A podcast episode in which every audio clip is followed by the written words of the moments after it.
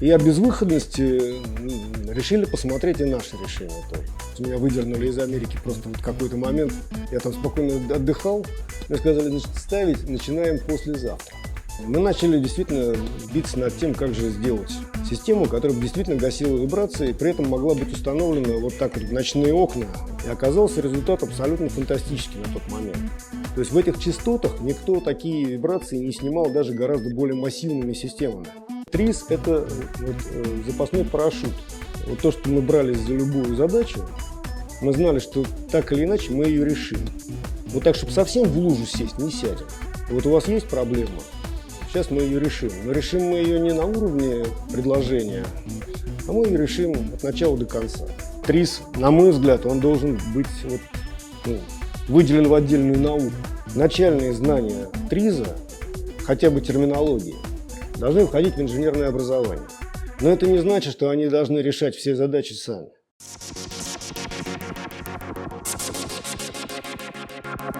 Поскольку мы уже общались, и там какую-то часть я знаю, но я думаю, это стоит про это, Нет, конечно, про это, да, обговорить. А как так получилось, что выпускник, нет, ученик спецшколы, да, выпускник, да, выпускник нет, спецшколы. Нет, я ее не закончил, нет, не надо. До восьмого класса я дотерпел. Хорошо, как, как так получилось, что ученик московской спецшколы с углубленным изучением французского языка пошел в ПТУ по своей воле? Ну, забавная на самом деле история. Эм, я очень рано понял, что мне гуманитарные науки как-то вот совсем. Вот. А в этой школе было настолько углубленное изучение французского языка, что углубляться во все остальные науки считалось недопустимой роскошью. Ну и все, собственно, выпускники шли, там, кто в МГИМО, там, кто в ИНьЯС. А у меня так получилось, что я то ли потому, что у меня дядька мой конструктор очень такой хороший, творческий. Он мне чинил игрушки с самого детства, и было такое ощущение, что вот есть вещи, которые интересны действительно. И я решил, что из этой школы надо как-то уходить. Ну и опять же, с точки зрения техники, вроде ПТУ, оно как-то так поближе к телу. И, собственно, вот на этой базе я и сошел. Пошел после восьмого класса в ПТУ, меня провожали с оркестром из школы, дали комсомольскую путевку потому что моя успеваемость там не была слишком выдающейся, они были довольны, что, так сказать, средний балл я им дальше портить не буду. А вот. Ну, а потом ПТУ давало, в общем, достаточно много всего. И я очень благодарен этому периоду. Во-первых, оно дало навыки, которые потом неожиданным образом пригодились э, в становлении уже инженерном. Потому что меня сразу, как я закончил институт, э, меня отобрали в этот экспериментальный НИИ металлургических станков. И на третий день мне сказали, значит, завтра ты поедешь председателем государственной комиссии по приемке оборудования. Вот тебе книжки, у тебя есть три дня, чтобы, значит, как-то это все дело изучить. И я попал, э, значит, там, в 22 года, мужикам в теме, которые сидят там по полтиннику, приехали, значит, с заводов, там, главные конструктора, и я тут, значит, председателем. И в какой-то момент, ну, понятно, что так, они посмеиваются, их предупредили, чтобы они сильно не смеялись, ну, посмеиваются. В какой-то момент нужно было померить э, биение э, бабки, станка, шпинделя. И я смог это сделать. И сразу репутационно мои, мои акции как-то сразу выросли. Потому что ну, я посмотрел, как настроен индикатор, и понял, что он настроен неправильно. Они передавили индикатор. Вот, я пошел его поправил, и как-то с этого момента ко мне стали внимательнее прислушиваться. Вот. Ну и вообще, когда инженер пред, примерно представляет, как то, что он сделал, можно собрать, то вот этих вот конструкций под руку с тремя локтями возникает гораздо меньшее количество. А это очень, ну, на самом деле важно, и в институте гораздо легче было учиться после этого. Потому что в любом образовании э, лучше получается у тех, у кого есть вопросы. Пока у тебя нет вопроса, тебе вся эта наука, она непонятно зачем. А когда ты уже посмотрел на это и как-то там пособирал, а я собирал очень довольно интересные изделия, это были двигатели для МиГа-25, Яка-38, а вот, и там, ну, действительно была по тем временам механика очень приличная. Сегодня это смотрится не очень, но по тем временам вполне было. И это было интересно. Там прогоняли на стружку, например, ставят маслонасос прокрутили его, загнали в специальную камеру, значит, там подали масло, он покрутился какое-то время, а завернули его в тряпочку. Потом, значит, вынули насос, тряпочку сложили, промыли бензином, чтобы не, масло не блестело. И вот так вот на свет смотрят, нет ли там стружечки какой-нибудь. То есть, ну, такая технология была. Она, может быть, такая избыточная, но все-таки это была реальная такая работа, которая потом дала свои выходы. Ну, дала, дала, дала плоды в обучении, и дальше уже, собственно... Ну, и в практике. Ну вот я сказал, что в практике тоже люди, которые могут взять что-то и померить, например, ну, да, они сразу да. так сказать, занимают какую-то свою нишу, пускай там даже ничего толком не зная, но уже как-то можно. Я там очень много курил на этих комиссиях, потому что они все понимают сразу, а мне, чтобы въехать в то, что там они обсуждают, мне надо время. А они, ну, так, покуришь там какое-то время, тогда еще можно на совещаниях курить. А, ну, здесь, мне кажется, Возможно, это вот э, то, о чем Альтшулер в свое время писал, то, что чтобы человек нашел, там, приблизился к своему, к своему призванию, да, ему в детстве нужно какое-то вдохновение, чтобы он получил. Вот, возможно, ваш дядя как раз и ну, наверное, вот эту да. вот искру и зажег. Наверное, да, да. Потому что я очень как-то... Я могу даже сказать конкретный момент. Ага. Я пошел в театр, по-моему, в Малый. Вот, и там декор э, этих самых, декор балконов выполнен, ну, какие-то пересекающиеся такие булавы. Вот. И я абсолютно четко понял, что вообще-то это коническая зубчатая передача. Я подумал, куда меня занесло. И как-то после этого момента, это был какой-то ну, дополнительный такой шажок. А вот, ну что, тогда надо уже. Если ты уже в этом видишь конические передачи, да, давай из спецшколы точно надо валить. И потом занялись станкостроением. Потом, да, занялся станкостроением, пока станкостроение не почило в БОЗе. То есть в 85-м я вышел на работу, в 91-м как бы все это uh-huh. умерло. Ну, а станок один, по-моему, до сих пор работает. Мы делали станок для нарезания резьбы в мебельной гайке. Это такая штука, которая снаружи круглая. Ну, сначала в ней нарезается внутренняя резьба метчаком, а потом значит, ее выбрасывают и нарезают, накатывают уже наружку. И мы делали роторную машину для нарезания вот этой вот резьбы. У меня до сих пор фотография висит этой машины. И она работала достаточно долго. Работала, я не знаю. Потом завод, где она работала, из Москвы выгнали. И взяли ли этот станок с собой или не взяли, я не знаю. Вот. Но вообще тема нарезания резьбы очень такая была интересная. И там вот было самое первое такое уже прикладное изобретение. Там, мы сделали, там была задача как раз очень тризовская задача. Нужно было каким-то простым способом контролировать, что метчик еще цел. А роторная машина, эти метчики вот так вот по кругу ходят. его нужно было в конкретной точке значит, проконтролировать. Мы придумали значит, такую штуку, там был рычажок такой, опору которого метчик выбивал, подходя к этой точке, потом он должен был, и потом он снова становился на эту опору. И, собственно, весь этот станок был запатентован именно за счет вот этого средства контроля инструмента, потому что до этого таких вещей не было. Это вот была такая первая... Первое изобретение. Первое изобретение, да. Но, э, как вы сказали, оно было вполне тризовское, но тогда еще с триз э, не соприкасались. Или уже? Э, нет, это, с тризом я соприкоснулся через год. Угу. Вот, когда через знакомых, вот я познакомился с Владимировичем, и э, они как раз организовывали университет технического творчества. Выезд за город, с отрывом от производства на неделю. Вот. И поскольку у меня были очень хорошие отношения вот, э, в НИМСе в этом, то и когда я пришел, говорю, ребята, можно? Ну, ну ладно, езжай там. Какие-то деньги там даже они заплатили за это, за меня. В общем, и там, конечно, был, это было ну, а почему вообще решили туда поехать-то? С чего вдруг? А, до этого один мой... У меня есть человек в жизни, который э, всякий раз появлялся в ней в нужный момент и направлял меня куда-то. Ага. Вот это было первое его явление, который до этого это прошел и с большим вдохновением об этом рассказывал. И вот я оказался в это, на этом обучении абсолютно вот неожиданно для советского времени, это все-таки там какой-то 87-й, там 88-й год, когда люди, действительно интересующиеся предметом, рассказывают тебе об этом предмете.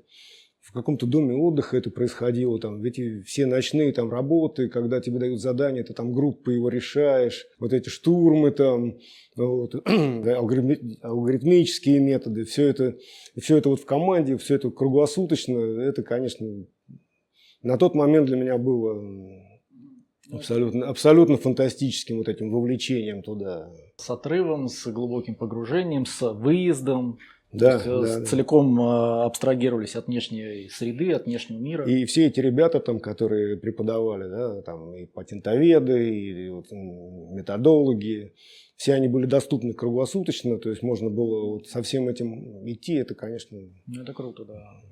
Такого, на тот момент даже представления о таком образовании, ну, таком обучении у меня не было. Это было, конечно, такое шоковое состояние, что вот и так можно еще уже понимая какие-то инструменты, глядя на свое предыдущее изобретение, вот как вы на него, может быть, по-новому взглянули или нашли в нем что-то такое? Не было времени смотреть назад.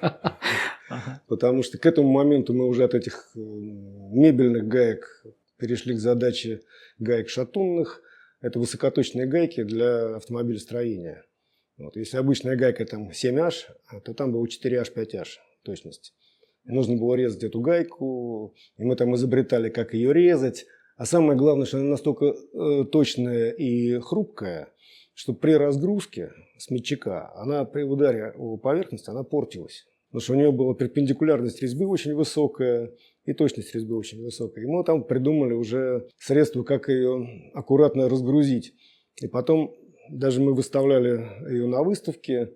Э, приехали ребята немцы со Штрайхера – вот, они не, не очень точно понимали, они очень хотели вокруг нашего оборудования, хотели посмотреть, что же там внутри, потому что у них это обычно вот такие кожухоглушители, в которых мягким материалом выстелены, которые, естественно, при там, гайке разбиваются в течение короткого времени, какой там материал не поставь. А у нас это все было в габарите чуть больше диаметра мячика, ну, это кривой мячик, так называемый.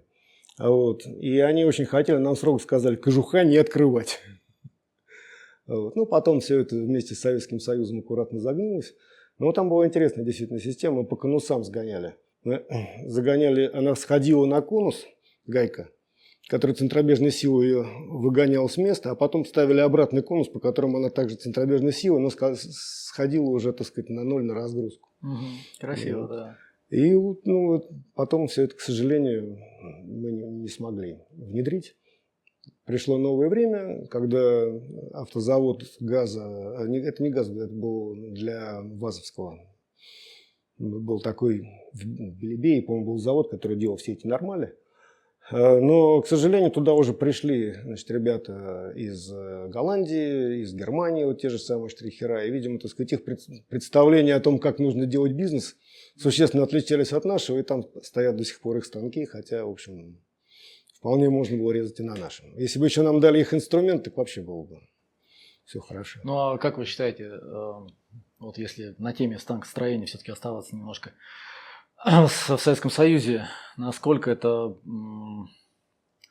насколько они были конкурентно способны с учетом того, что, собственно, и рынок-то был, ну, как бы довольно закрытый, да, и технологии там к нам не попадали, наверное, те, которые там уже были.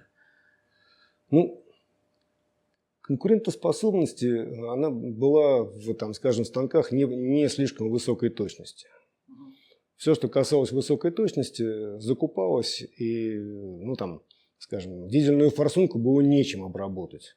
Вот точность этих отверстий в дизельной форсунке не могли. Брали швейцарские головки, потому что не могли. Ну, узкая применяемость. Эти подшипники есть, этих подшипников нету. Значит, если у тебя шпиндель не влезает в такой подшипник, то следующий вот такой. И что хочешь, с этим то и делаю. Гайки есть там М6, а следующий М10. Что хочешь, то и делаю. Поэтому очень трудно было что-либо сделать. Станочный парк сам по себе, базовый, он был в лучшем случае привезен из Германии там, в 40 каком там году. А почему, почему так-то? Вот смотрите, это же, это же самая, самая, наверное, важная отрасль э, машиностроения, производство а, инструментов производства.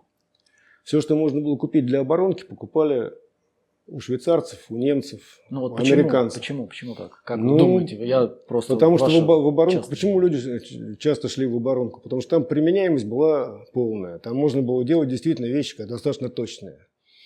А в станкостроении оно по остаточному принципу. В общем-то, ну, можете, в основном вот то, чем занимались, автоматические линии, да, были хорошо продуманные темы, все эти многошпиндельные обработки блоков цилиндров, там, коробок передач, все это было достаточно хорошо и, в общем, свои задачи решало. Не бог весь как, но решало.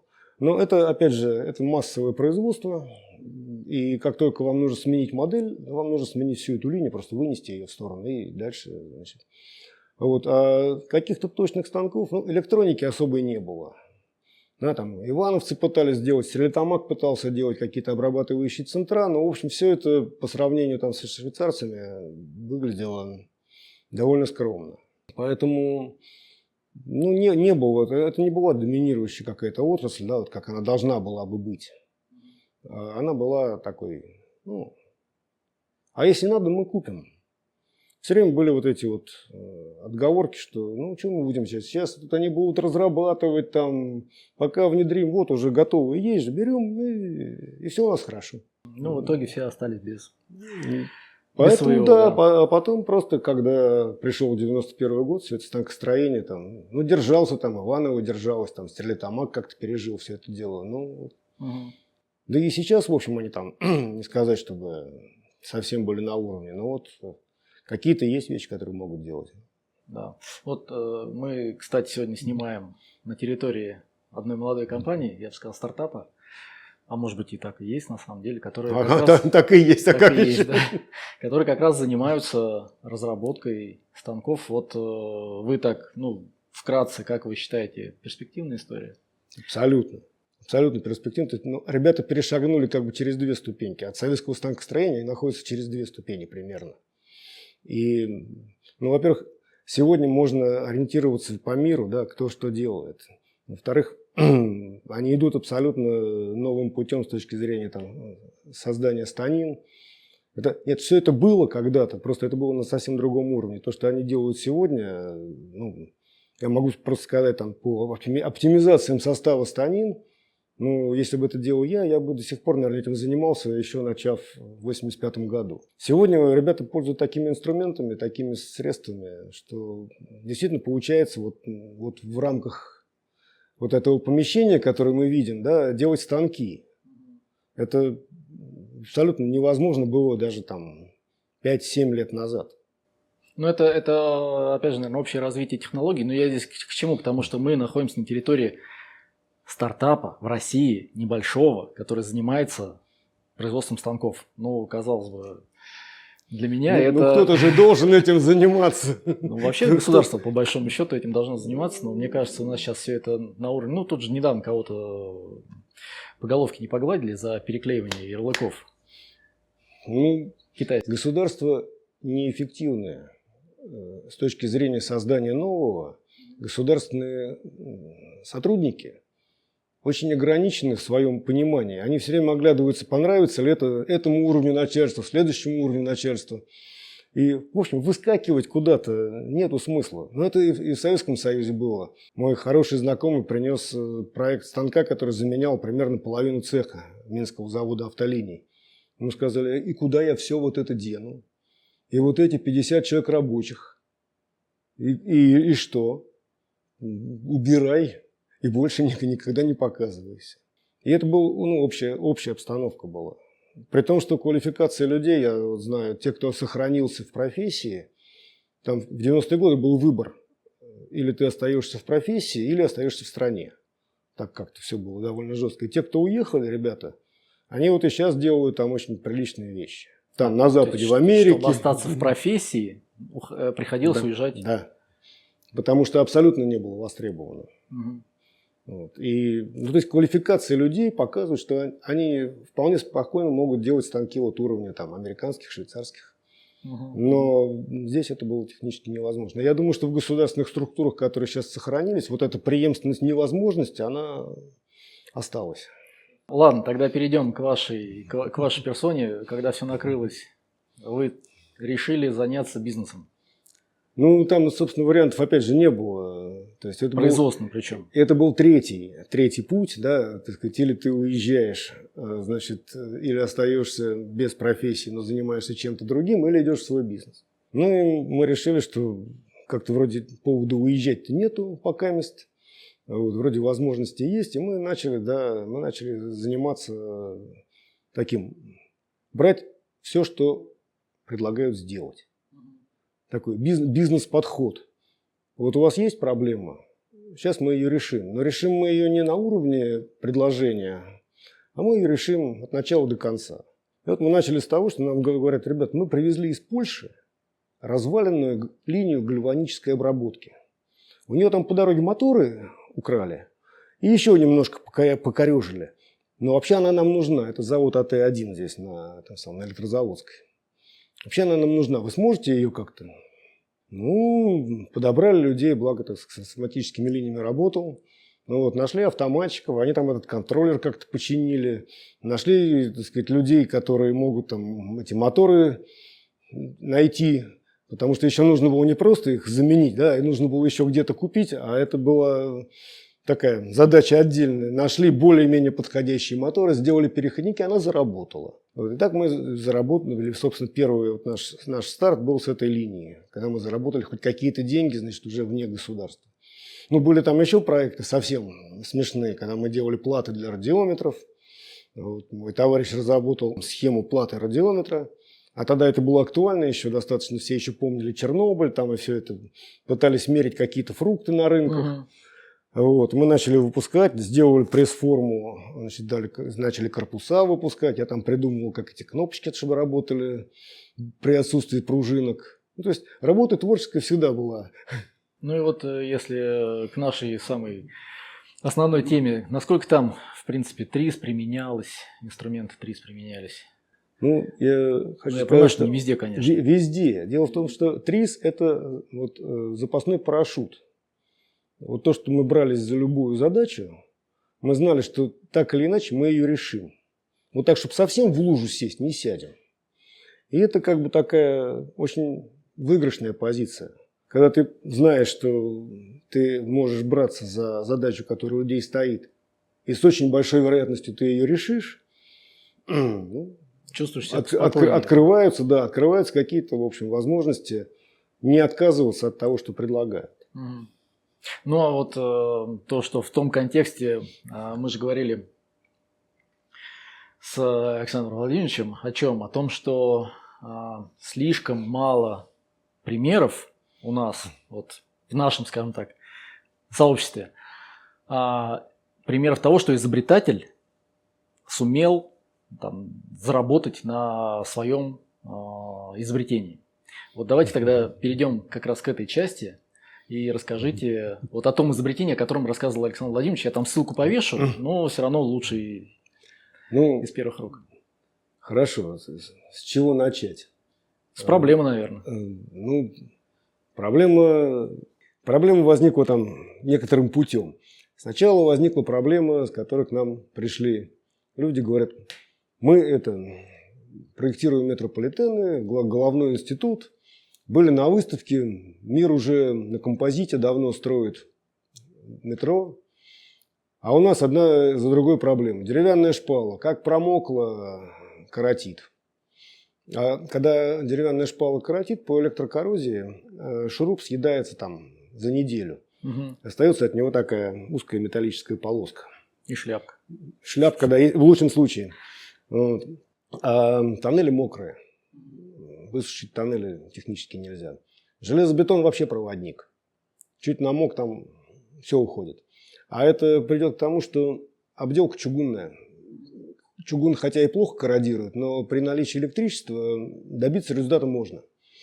Вот. Сделайте что-нибудь, значит, чтобы эту задачу как-то решить. Подождите, я сразу же зацеплюсь. А, пришли к нам с метрополитена. Нормально так взяли и пришли к нам. Не, А ну что это вдруг-то? всю- всюду есть знакомые, и все, к- когда, Но они же не у просто так пришли. То есть вы как- кому-то решили какую-то задачу, наверное. ну, просто знали, знали друг друга по разным там, не, не- даже не всегда по техническим вопросам. Просто, ну, уже какая-то была У нас, может быть, больше было уверенности в том, что мы готовы за все браться. А это передается людям, что если они чувствуют, что люди берутся там за что-то, ну а почему бы и с этими не попробовать? А вот. И так как это какой-то разговор вообще абсолютно не, не про то. Мы начинали разговор с того, что давайте мы сделаем высокоточную гайку, и вы перестанете подкручивать все свои скрепления, потому что вот высокоточная гайка, которой я занимался раньше, она не требует никаких стопоров. Она самотормозящаяся, ее раскрутить практически невозможно. Поэтому на шатун и ставят. Там нельзя поставить никакого стопора, никакой шайбы отгибной. Поэтому ставят высокоточную гайку. Я пришел, в общем, изначально был разговор об этом. Давайте мы сейчас начнем стыки делать этими гайками, вы перестанете их обслуживать, и все у вас будет хорошо. Ну, а потом этот разговор давно, давно забылся, и через какое-то время вот выпала эта тема, что, может быть, мы то, а это можете. Вот. И, собственно, мы начали на эту тему думать. А в Нимсе, в котором я работал, была целая лаборатория, которая занималась синтетическими гранитами для станин. Вот, кстати, ребята, они как раз на синтегране эту станину и сделали. Вот. То есть вот такая преемственность поколения, она существует на самом деле, что вселяет уверенность в успехе. И мы начали делать из этого, попробовать сделать из этого материала что-то. Мы сделали 8 штук и пошли лично, так сказать, поставили их на станцию «Полянка». Вот. Подождали этих испытаний, по ним прокаталось, ну, естественно, там через, две, через три на четвертую, вот. Потом еще добавили до сплошного, и там где-то метров 30 значит, получилось этого. И где-то год они катались. Возникло понятие, что же надо сделать на самом деле. Форма там, скрепление, все. Мы переделали это и уже начали потихонечку это все, применение расширялось. А потом мы уткнулись в то, что на каком-то из участков нам сказали, ребята, у вас хорошие шпалы, давайте мы их в резиновую галошу оденем, и они будут гасить вибрации и у нас будет все хорошо. Мы начали изучать этот вопрос и поняли, что то, что они предлагают, вообще никакого эффекта дать не может по определению. Позже выяснилось, ну мы это сделали, вот, поставили, все как бы честь по чести, померили, у них получалось, что эффект есть, у меня на том же приборе получалось, что эффекта нет. Ну и, в общем, стало понятно, что это, в общем, шарлатанство, по большому счету.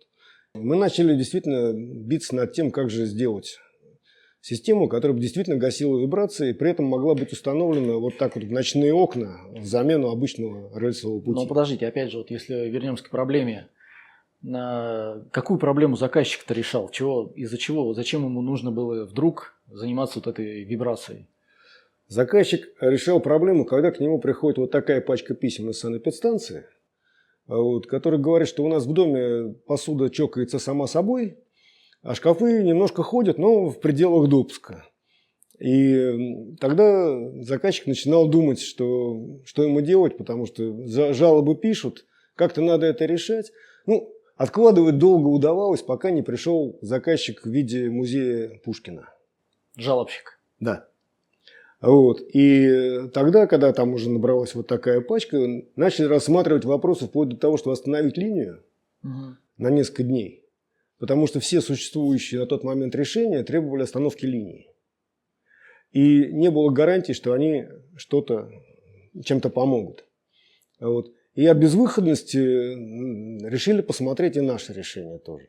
А когда мы пришли первый раз, нам сказали, что этого быть не может – вот, ну, у нас тут это, академики рассуждают, доктора наук, а ты тут приперся, значит. Это послужило поводом, чтобы я потом защитил диссертацию. Вот. Но к моменту, когда я ее защитил, уже меня слушали и так, без диссертации, потому что уже был практический опыт. Да, и нам сказали, что давайте, значит, мы, конечно, вам не верим, э, дайте какое-нибудь подтверждение. То есть вы пришли с идеей, с расчетами. Да. Вот. Какой-то, что там, технология, конструкция? Конструкция, конструкция. Ну, на самом деле, потом, когда мы патентовали, это был способ снижения вибрации. Uh-huh. То есть мы патентовали его как способ. Но по сути это было конструктивное решение. Вот. И мы пошли к автору многотомного издания «Вибрации в технике», академику Фролову. Вот. Были общие знакомые. И говорим, вот, у нас, вот наши расчеты, вы можете подтвердить или опровергнуть. И когда они сделали свои, естественно, ну, вот, и когда они сделали, они там немного ошиблись на самом деле. Но они сделали, подписали, поставили печать э, Института машиноведения Академии наук. Вот с этой бумагой уже как-то дело пошло чуть получше. Нам говорят, так, бумага это отлично, с нас участок на маленькой ветке. Ну, это ветка, которая идет из депо, по которой выходят поезда из депо на линию. А, вот, а с вас э, сами системы, и мы поможем вам их поставить. Вот это вот как раз я рассказывал, пока не, снимали по поводу того, что меня выдернули из Америки просто вот какой-то момент. Я там спокойно отдыхал. Мне сказали, значит, ставить начинаем послезавтра. И мы там в течение недели ночными работами мы эту всю штуку ставили. Поставили, делали мы за свой счет – Значит, это был, конечно же, макет, потому что делать ну, реально под серийное производство было невозможно. Мы макетировали. Ну, там 50 метров мы поставили, потому что меньше, чем 50 метров мерить не имеет смысла. Влияние соседних участков будет тебе заглушать весь твой эффект. Вот потом, значит, все это запустили, посмотрели, и поехал первый поезд. Вот, меня пустили в кабину машиниста. Я выкурил пачку сигарет, пока мы ехали, потому что рассчитать точно модель этого пути было на тот момент невозможно. Каждое изделие можно было рассчитать. Но как будет себя вести рельс на этом упругом основании, причем это упругое основание из дискретных опор. Вот потом моя диссертация, она как раз была посвящена, как он будет себя вести примерно. И, в общем, расчеты уже были более-менее адекватные. Но на тот момент было непонятно. Но сейчас мы можем раскорячиться здесь. Ну, по головке точно не погладят. Ну, пассажиров, слава богу, нет, но э, заблокировать выезд из депо тоже, так сказать, аттракцион был бы тот. И, конечно, очень, очень волнительно. Я понял этих инженеров, которые стояли под мостами. Вот прям доподлинно я осознал, как, как это страшно, когда ты выезжаешь вот на это вот то, что ты сделал. Не то, чтобы ты боишься, ну, во-первых, ты боишься, что это не получится как ты хотел, да, что вообще может какая-нибудь там вылезти абсолютно непрогнозированная тобой штука. Но в конечном итоге мы проехали, потом еще раз проехали. И всем стало понятно, что это работает, по крайней мере, в принципе. Значит, потом мы, нам уже дали поезд, который там ходил туда-сюда по этой ветке, и мы начали мерить вибрации. И оказался результат абсолютно фантастический на тот момент. То есть в этих частотах никто такие вибрации не снимал даже гораздо более массивными системами. То есть мы, там есть два, собственно, фактора в этой системе. Масса ее и жесткость. Вот, и мы настолько снизили жесткость, что мы, масса нам была не нужна. Вот, и тогда нас наконец сказали, ну ладно, теперь можно идти уже на настоящий метрополитен и ставить. Ну, тоже, конечно, это... Мы там сменили к этому моменту пружину, мы уже сделали совсем другую технологию. Но она еще была такая, более-менее макетная, но уже мы чуть-чуть сдвинулись. Уже какой-то опыт возник, потому что совсем же, это вот то, что необходимо, вот эти макеты, они дают следующий шаг. Вот как только ты посмотрел на макете, сразу твои расчеты оказались не совсем, ты не то считал. Тебе надо, у тебя узкое место вот здесь оказывается, а ты там мучился, считал пружину, а у тебя вот здесь скрипит так, что пружина уже роли не играет. Вот, и мы уже сделали приличную вещь, и мы, значит, там тоже без перекрытия движения, там нужно было еще придумать, как это ставить в ночные окна. Так, чтобы у тебя стояло сначала с такой же жесткостью, как все, ты выставил там, и потом в одну ночь перевести их на пружины. Это была отдельная, так сказать, головная боль, это было отдельное решение, и там много времени на это ушло. Была нервозность, конечно, там. Эта бригада, которая это делала, она стояла на станции – в состоянии готовности. Мы их выстроили просто. Они стояли вот как спортсмены. И у них сдали нервы, они до звонка об отключении электричества ломанулись на путь. Ну, лишь вот. успеть, да? Да, боялись, боялись очень не успеть именно подставить пружины, потому что любая задержка там... Это сейчас линии останавливают, а тогда там любая задержка на полчаса... Угу. Это какие это, годы? Это, соответственно, сейчас скажу, это 2003-2004. Вот мы начали с этим. И, в общем, все получилось. И потом у нас был еще второй путь на этом же перегоне. Потом мы делали галерею Шилова. Вот. Потом мы делали, уже потом мы делали Большой театр. Нас уже немцы пригласили, которые делали акустику Большого театра. Когда они сделали вот этот зал подземный по фонтанам, они вдруг выяснили, что у них там две линии метро. Ну, так, внезапно. Внезапно, да, сознание при, к ним пришло. И мы уже делали бы, когда, собственно, ничего другого сделать было нельзя, мы делали уже на пути. Мгм. То есть немцы, немцы вас пригласили Да. условно в тендер, да? Или без Нет, тендера не в тендер, не в тендер, потому что там была длинная история. Их пригласили за пять лет до этого, этих немцев. Это BBM Мюллер, очень такая серьезная компания акустическая. Сказали, вот мы тут строим, значит, как бы нам сделать так, чтобы там было тихо. Они говорят, ну вот так, так и так. Значит, через два года их пригласили, сказали, ну мы этого не сделали. А как бы нам теперь сделать? Они говорят, ну вот так, еще так. Вот, ну, правда, там вот в каком-то перекрытии в буфет нужно будет ходить немножко нагибаясь, но в целом вы еще проходите. А Вот. А когда их еще через два года пригласили сказать, что и этого не сделали, я сказал, ну тогда только на пути, и, собственно, вот э, а по пути никто... То есть внутри системы решить не удалось, Да, выходим на систему, да, отлично. И мы уже тогда делали это на, на путях метрополитена, там тоже был Ну вот, вот, собственно, вопрос чем продиктован. А почему метрополитен, почему эти немцы а, обратились к вам? Неужели не было в мире каких-то аналогов? Значит, есть э, в в этом габарите, который теоретически можно заменить э, в течение ночных окон, и даже, даже с остановкой движения, есть всего две конструкции. Значит, это есть так называемое кёльнское яйцо. Сначала это была австралийская штука, потом это, ее купили немцы, потом ее продали обратно. И крепление «Вангард» э, – это англичане.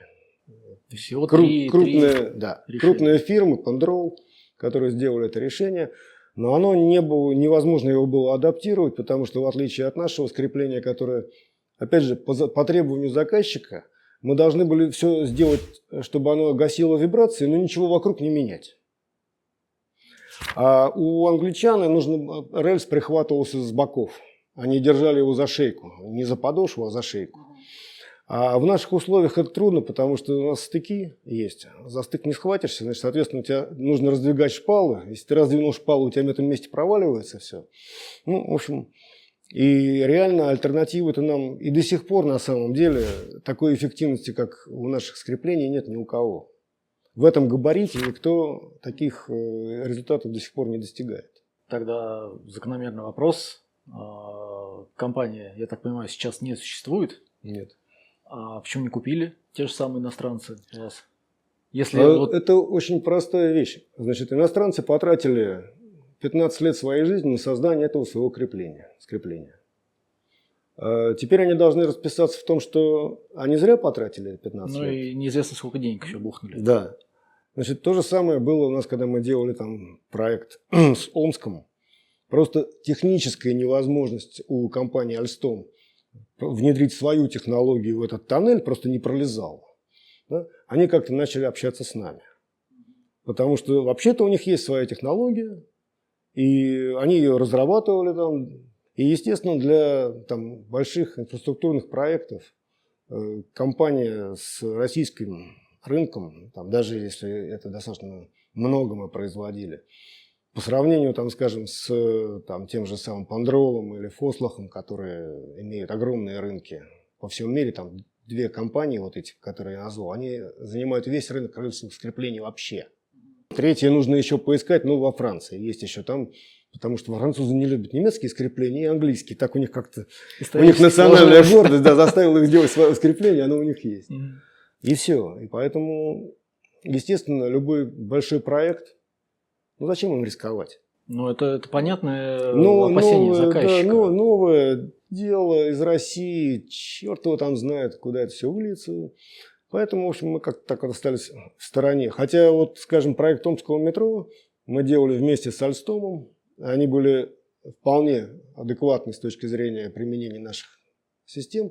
Но потом Омский проект закрылся, к сожалению. И они потом на очень похожие технологии строили метро в, по-моему, то ли в Саудах, то ли в Абу-Даби. Они, в общем-то, применили то, что мы тогда придумали, но наши скрепления не ставили, ставили Ну, То есть они, английские. они пере- передрали технологию, получается? Ну, не то чтобы передрали, но, собственно, да. Творчески по больш- переработали. Творчески переработали. Да, мы сделали технологию, когда не сверху шло сооружение, а снизу. Обычно, когда строят рельсовый путь, в безвоздушном пространстве с помощью распорок вешают два рельса, к ним прикрепляют шпалы, потом заливают это бетоном. А вот мы предложили делать, укладывать точным бетоноукладчиком путь ну, сам бетон, а на него уже просто сверху шлепать рельсовое скрепление. И мы даже сделали рельсовое скрепление, которое можно было делать из пластика. То есть там и по весу, и по коррозии там были. Вот, ну, значит, в Омске это не планировалось применять пластик. Ну, это вообще было бы стрёмно. Они и железо с трудом воспринимали. Но и все было готово. Ну, так сказать, когда омский проект ушел, они бетоноукладчик они взяли.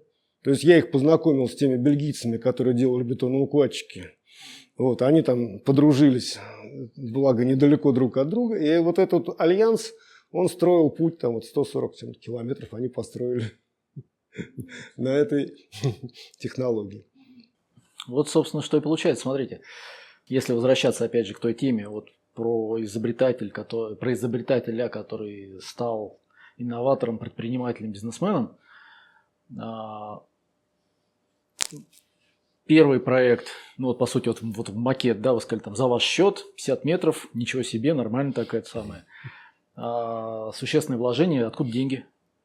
Вот, вот, вот. С предыдущих. Вот, вот, давайте про предыдущие, что там делали? Нет, ну, собственно, вот как сначала были просто шпалы. Да? На 8 штук нам хватило собственных ресурсов. Потом их хватило там на 200 штук, на 300 штук. То есть параллельно шли какие-то еще проекты.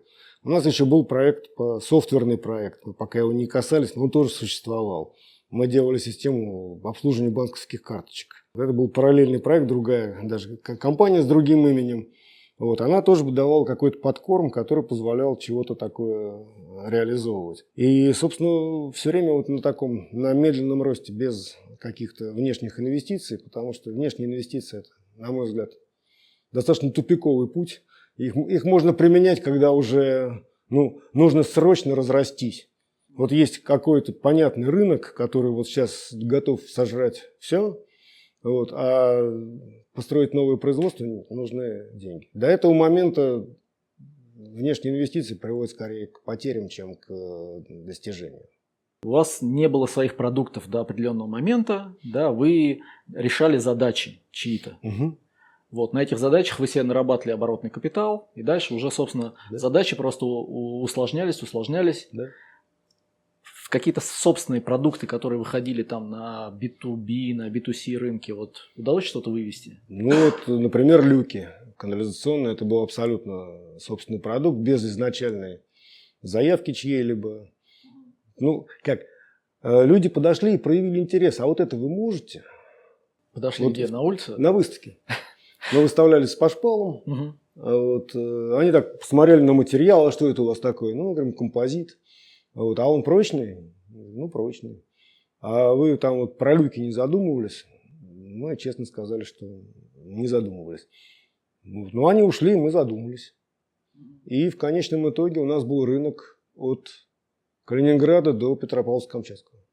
Люки? Люки. Канализационные. Да, именно для проезжей части. Мы сделали композит, э, который выдерживал нормативную нагрузку. А для тех, кто не в теме, в чем, собственно, проблема-то была? Вот почему сейчас э, ноль? Откуда вообще вылезла вот эта история? Ну, э, проблема была в том, что люки воровали. Люки воровали, их собирали как арбузы. Шла машина, люки выдергивали, грузили. Там, а воровали на... На переплавку. Угу. И ничего не помогало. И там милицейские рейды по пунктам приема, все что угодно делали, а люди падали просто проваливались там люди, дети. То есть, ну, это действительно большая проблема, потому что, ладно, там машина провалилась, ну, колесо поменял, и в конце концов все.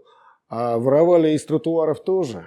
Значит, проваливались дети, ну, взрослые так, они чуть повнимательнее. Ну, понятно. А, вот, да. а там, в зависимости от того, что у тебя внутри этого люка, там можно и до внизу не долететь. Поэтому это была достаточно актуальная тема. Заменить чем-то даже нам один из заказчиков сказал, что на вопрос, что тебе написать, мы могли там отштамповать разные надписи.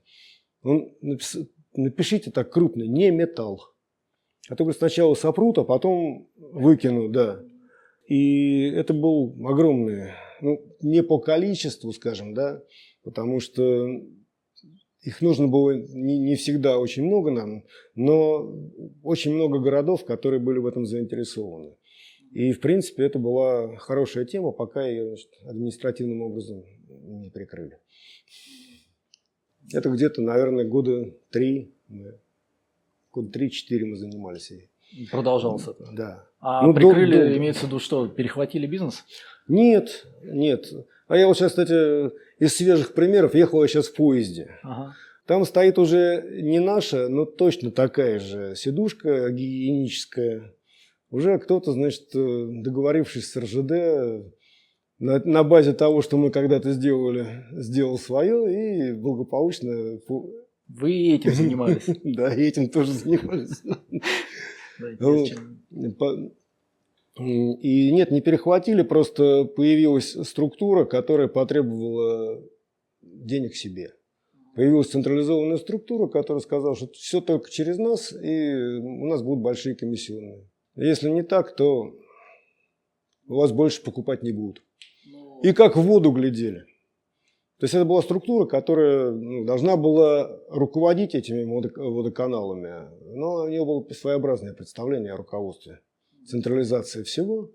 Вот. И потом у нас были люди, которые говорили, ну мы вас закажем, например, кирпичи, а вы нам это люки сделать, потому что люки мы заказать у вас не можем, у нас не пропустят заказ на люки. Ну и так это сошло на нет. И, ну потом, опять же, когда эта тема возникла, Э, в каждом дворе, как у китайцев, начали лить эти люки.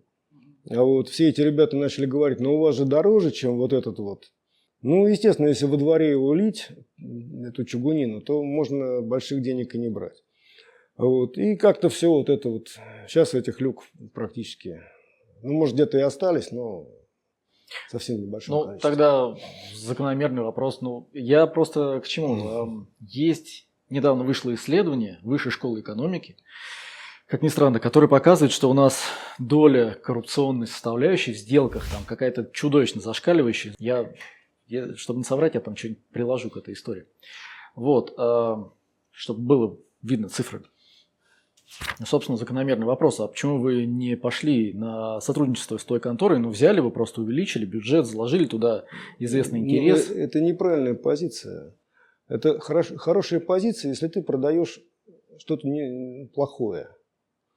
То есть, если у тебя нет спроса, и твой единственный способ нарастить этот спрос – пойти в какую-то структуру государственную, чтобы она покупала неважно что, просто для того, чтобы что-то возвращалось, это один подход. Да? Если ты и так знаешь, что у тебя это пользуется спросом, и оно действительно там лучше качеством, чем все, что можно сегодня найти – то ну, это неправильно. Но в итоге все равно же вы остались без рынка. Ну, значит, остались без рынка. То есть это просто позиция? Да. Значит, ну, остались без этого рынка. Да? Ну, есть какие-то другие, там, угу. что-то еще есть на свете. Угу. Тогда в догонку как раз вот угу. к вот этой вот истории с сидушками, у вас же была еще фантастическая история с какими-то плитками керамическими. А, ну, это не керамические, это из того же самого композита. Композит, да. Да, значит, это была история, связанная с э, водоканалами, поскольку коллектора, в них есть э, сероводород, как всем известно, и при взаимодействии с водой он образует кислоту. И бетон по химической коррозии растворяется достаточно быстро и осыпается. И у них была идея, вот у вас есть материал, а мы к тому времени делали, пробовали делать трубы для бестраншейной прокладки из этого же композита. Придумали, как их делать, то есть все было более-менее давайте сделайте нам коллектор, облицовку коллектора. Ну, сделали облицовку коллектора, наделали этих плиток. Они сказали, ну, если у вас пойдет, то дальше вообще золотые горы, все коллектора ваши. А, ну и пропали куда-то. Пропали. Потом через какое-то время пришли, говорят, что-то это, ребят, у вас плитка не собирается. И приносят плитку не нашу. Они отдали, они купили завод и заказали пресс-формы, но забыли э, их отзеркалить. И у них плитка не сходилась. Ну, просто, так сказать... С ваших чертежей? Да, с наших чертежей. Они, так сказать, заказали целый завод, потому что это было, так сказать, кому-то интересно, наверное.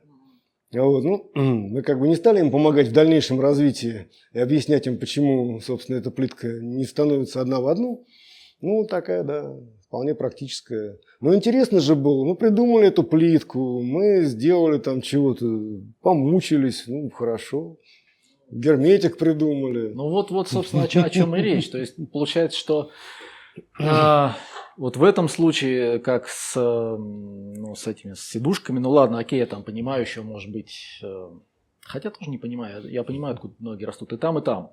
Ну, Собственно, здесь мы ведем речь о наших реалиях реалиях ну, нашего бизнеса. Ну да, да. Виде. К сожалению, как, с участием э, госкорпораций, наверное. Вот, если да так я думаю, точнее. я думаю, что не только госкорпорация. Любая большая бизнес-структура, она обрастает э, такими подробностями, которые начинают работать уже против нее. Потому что как только в бизнес-структуре люди перестают идентифицировать свои интересы с интересами компании, ну дальше начинается, ну, нашим снабженцам при наших масштабах, там, мы выпускали там не бог весь сколько, все время предлагали откаты. Угу. За то, что вот они будут покупать там это, железо там или еще где-то. Вот ребят приходили, говорили, слушай, вот, вот смотри, вот. это при нашем масштабе. То есть люди предполагают, что в компании любого размера сидит вот этот уровень, да, тот, кто занимается закупками, тот значит, должен что-то получить. Ну, как это говорят, обычаи делового оборота. Ну, смотрите, но может быть, вам стоило просто пересмотреть бизнес-модель в этом плане, скажем так? Да нет, ну зачем же? Ну, ну я же специально зада- вот так вывожу. Зада- да. задач, задач-то много, и каждый раз, в общем, можно, всегда было можно найти какую-то uh-huh. новую задачу, в которой рынок еще не засален, в которой людям еще интересно само решение, а не дальнейшие его последствия. В принципе, они, ну, так или иначе, они все отбивались. Но были такие тупиковые вот с этими трубами без траншейной прокладки. Ну, когда мне просто сказали, что там есть кому выпускать трубы, мы на ранней стадии свернули этот проект, потому что нам сказали, что там есть кому трубы выпускать, не надо. Понятно. Я, я все к тому, что э, есть э, книга, сейчас скажу даже, как называется, что, что мешает России конкурировать, по-моему. А, Лорен Грэхэм, да. Человек, который знаменит фразой «Вы хотите молоко без коровы» вот, а, который он произнес у нас на одном видном сборище. У него есть книга «Сможет ли Россия конкурировать?» Он сам профессор из IMT, а, массачусетский. Вот, и он сказал, что инноваторам в России препятствуют еще с царских времен до сих пор семь э, барьеров. Это отношение общества к коммерциализации научных идей, это политический режим, это социальные барьеры, правовая система, экономические факторы, коррупция, преступность и организация образовательно-исследовательских процессов. Но вот мне кажется, вот эта история с э, вами, который в конечном итоге сейчас находится вот немножко в другой географической локации, вот как вы считаете, он прав? Да нет, ну, ну с последним точно. С точки зрения, может быть, образования в последнее время стало похуже, но вообще образование, на образование жаловаться грех. Им не, им не все могут пользоваться. Получить образование можно. Вот не все хотят его получать, но если хотеть, то, наверное, можно до сих пор. Ну окей, но ну, ты, ты получишь образование, и тут же э, ты просто не сможешь себя применить. Да сейчас вон, можно на примере вот ребят тоже, так сказать, не найти просто никого. Люди ищут э, себе инженеров, и нету. Угу. То есть применить себя сейчас с нормальным образованием в России, о, только успевай. Тебя разорвут на мелкие кусочки, если ты готов работать, и у тебя есть приличная голова.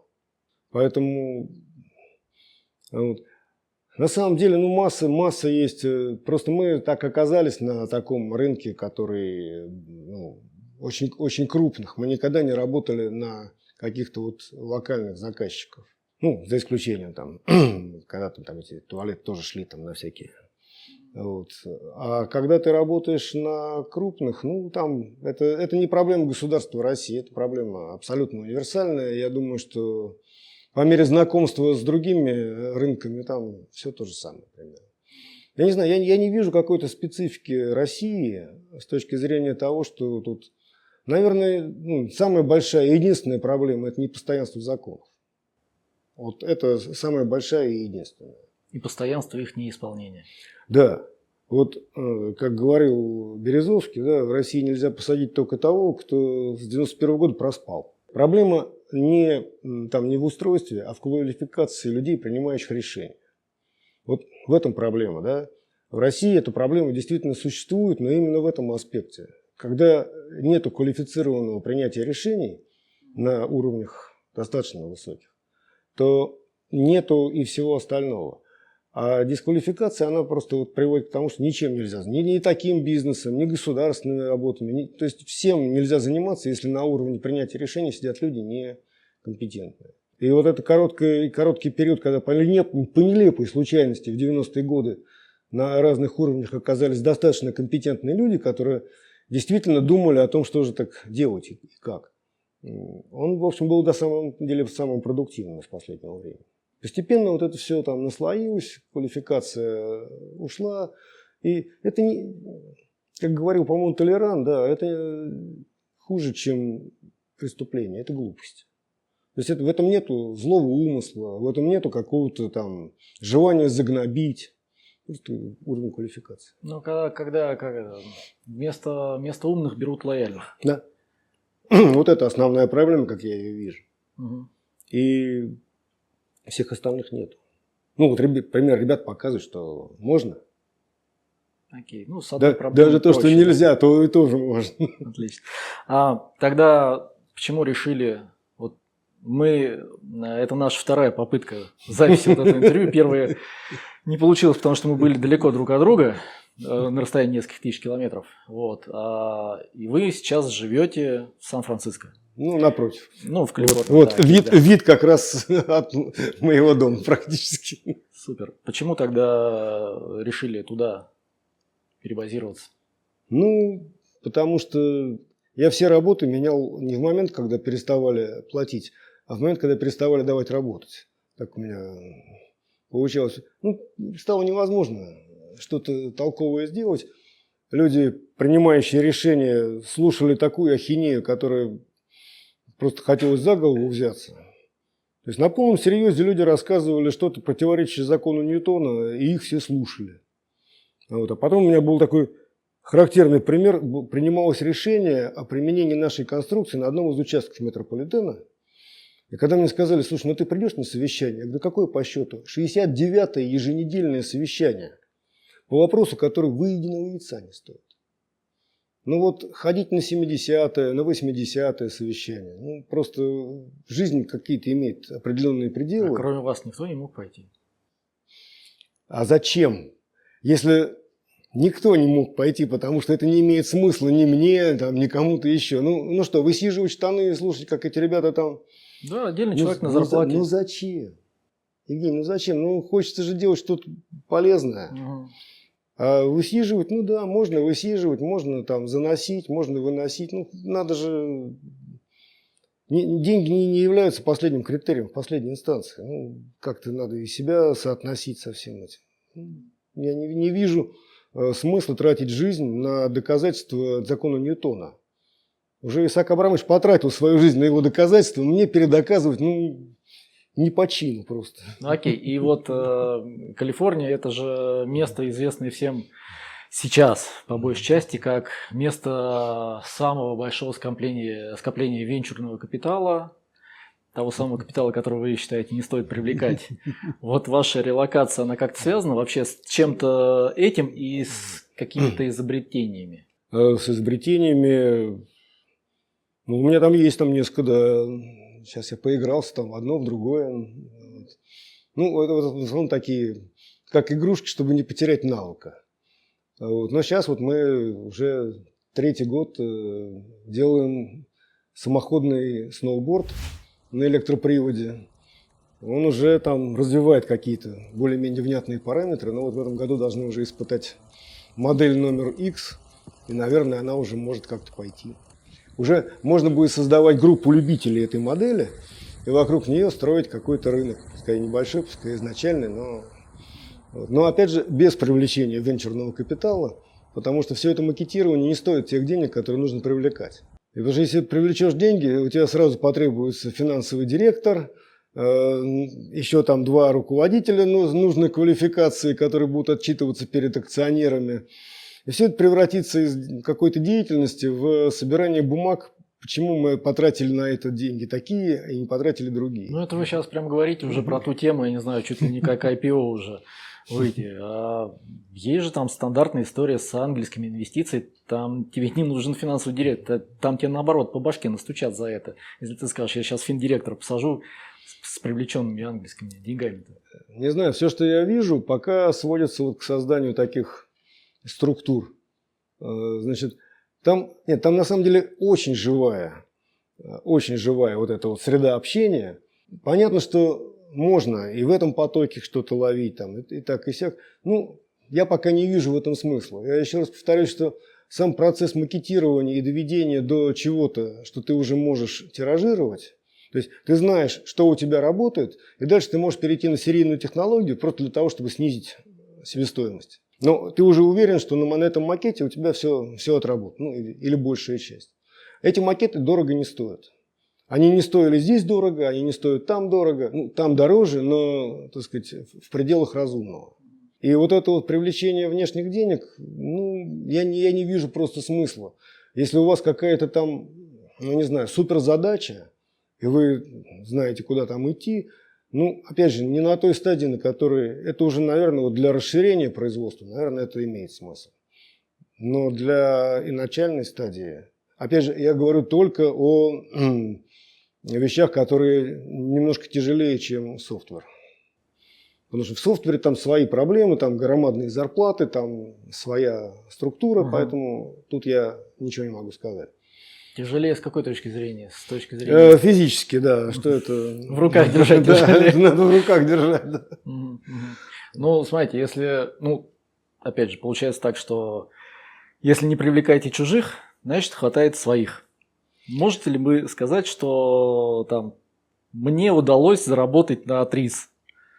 Да, абсолютно спокойно могу сказать. С применением ТРИС. С применением ТРИС, конечно, да. да, да. Потому что я хочу сказать, что вообще ТРИС, на мой взгляд, он должен быть вот, ну, выделен в отдельную науку. И мой уровень применения да, несопоставим, скажем, с тем, что там может Александр Владимирович Кудрявцев. Ну, я, с применением ТРИС я готовил некие продукты, которые приносили, собственно, деньги. Да? Поэтому ну, немножко сместив акцент. Не-не, все правильно, это, это абсолютно правильно, да, смещение, да. Конечно же, не, не на ТРИС, да, в числе. Я считаю, что вот эти консультанты, они должны оставаться, и просто уровень образования инженеров должен позволять понять что в этот момент нужно обратиться к тризовским консультантам. Вот это должно быть массовым явлением. То есть начальные знания триза, хотя бы терминологии, должны входить в инженерное образование. Но это не значит, что они должны решать все задачи сами. Они должны притягивать на свою задачу, но надо ее уметь объяснить. Вот последний семинар Александра Владимировича, который я слушал, он был посвящен как раз тому, как я понял, как бы с клиента добиться того, чтобы мы поняли, что он хочет. Да? Вот если это образование перенести в там, студенческие годы и заложить, то добиться от э, человека, чего он хочет, будет гораздо проще. Мы же так и работали, у меня было несколько работ с ребятами. Мы катамаран так делали с Тризовской командой, вот с Кудрявцевым, еще там с ребятами. Еще там была задача, которую мы делали, там привод рабочего органа, называлось это изобретение. Мы ставили задачу, мы могли ее формулировать, и дальше совместно с ними мы приходили к каким-то решениям. Это абсолютно нормальная вещь. Ну, надо просто вот это сторону образования чуть-чуть, вот этот кусок. Интересный момент. А, у меня есть страничка в LinkedIn, и а, я там периодически тоже выкладываю, я там вообще ничего не делаю, я там выкладываю только вот видео с а, нашими интервью с гостями. И вот один комментарий, я помню, дословно звучит так. Это не работает технически. Комментарий оставил PhD, доктор философии акустики. А, я так понимаю, это довольно близко, наверное, все-таки вот, ну, немножко в той же стороне, чем вы занимались. Ну да. Что бы вы ответили этому? Ну, не знаю, с точки зрения вот, прикладных каких-то вещей, да, Мне приходилось там сталкиваться с акустикой. Ну, опять же, здесь у вас э, пол трясется, да, но еще по рельсам эта штука катится, и от нее там акустика такая, что уши закладывают. Там, скажем, бутовская линия метрополитена, которая фанила там по окружающим домам со страшной силой.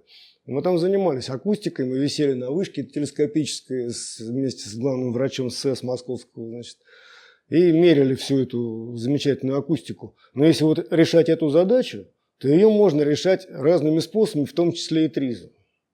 На самом деле, знаете, как она была решена? Мы вычленили наибольший источник звука, им оказались моторы поездов. И чтобы убрать этот звук, просто этот участок поезда идут накатом. Красиво. И не надо строить там барьеры, не надо всего этого дела. То есть, ну, это, это задача из акустики, из акустики, формальной из акустики. Вот сейчас там я размышлял там на задаче экранирования колеса, скажем. От, от колеса тоже идет звук. Вот. Ну, там тоже есть масса вещей, которые можно тризовскими способами решить. Вот уйти там, например, от щитка физического к щитку, скажем, потоковому какому-нибудь, э, воздушного потока, если набрать нужную скорость. Там еще какие-то есть методы. То есть, пожалуйста, вот, вот примеры из акустики. Ну, я, я к тому, что просто зачастую люди находятся ну, не знаю, там, под неверным впечатлением э, там, от чего-то, от каких-то своих собственных умозаключений. Ну, да, и они не, никак не, даже не пытаются их как-то пересмотреть. Ну, так, опять же, это же система с обратной связью.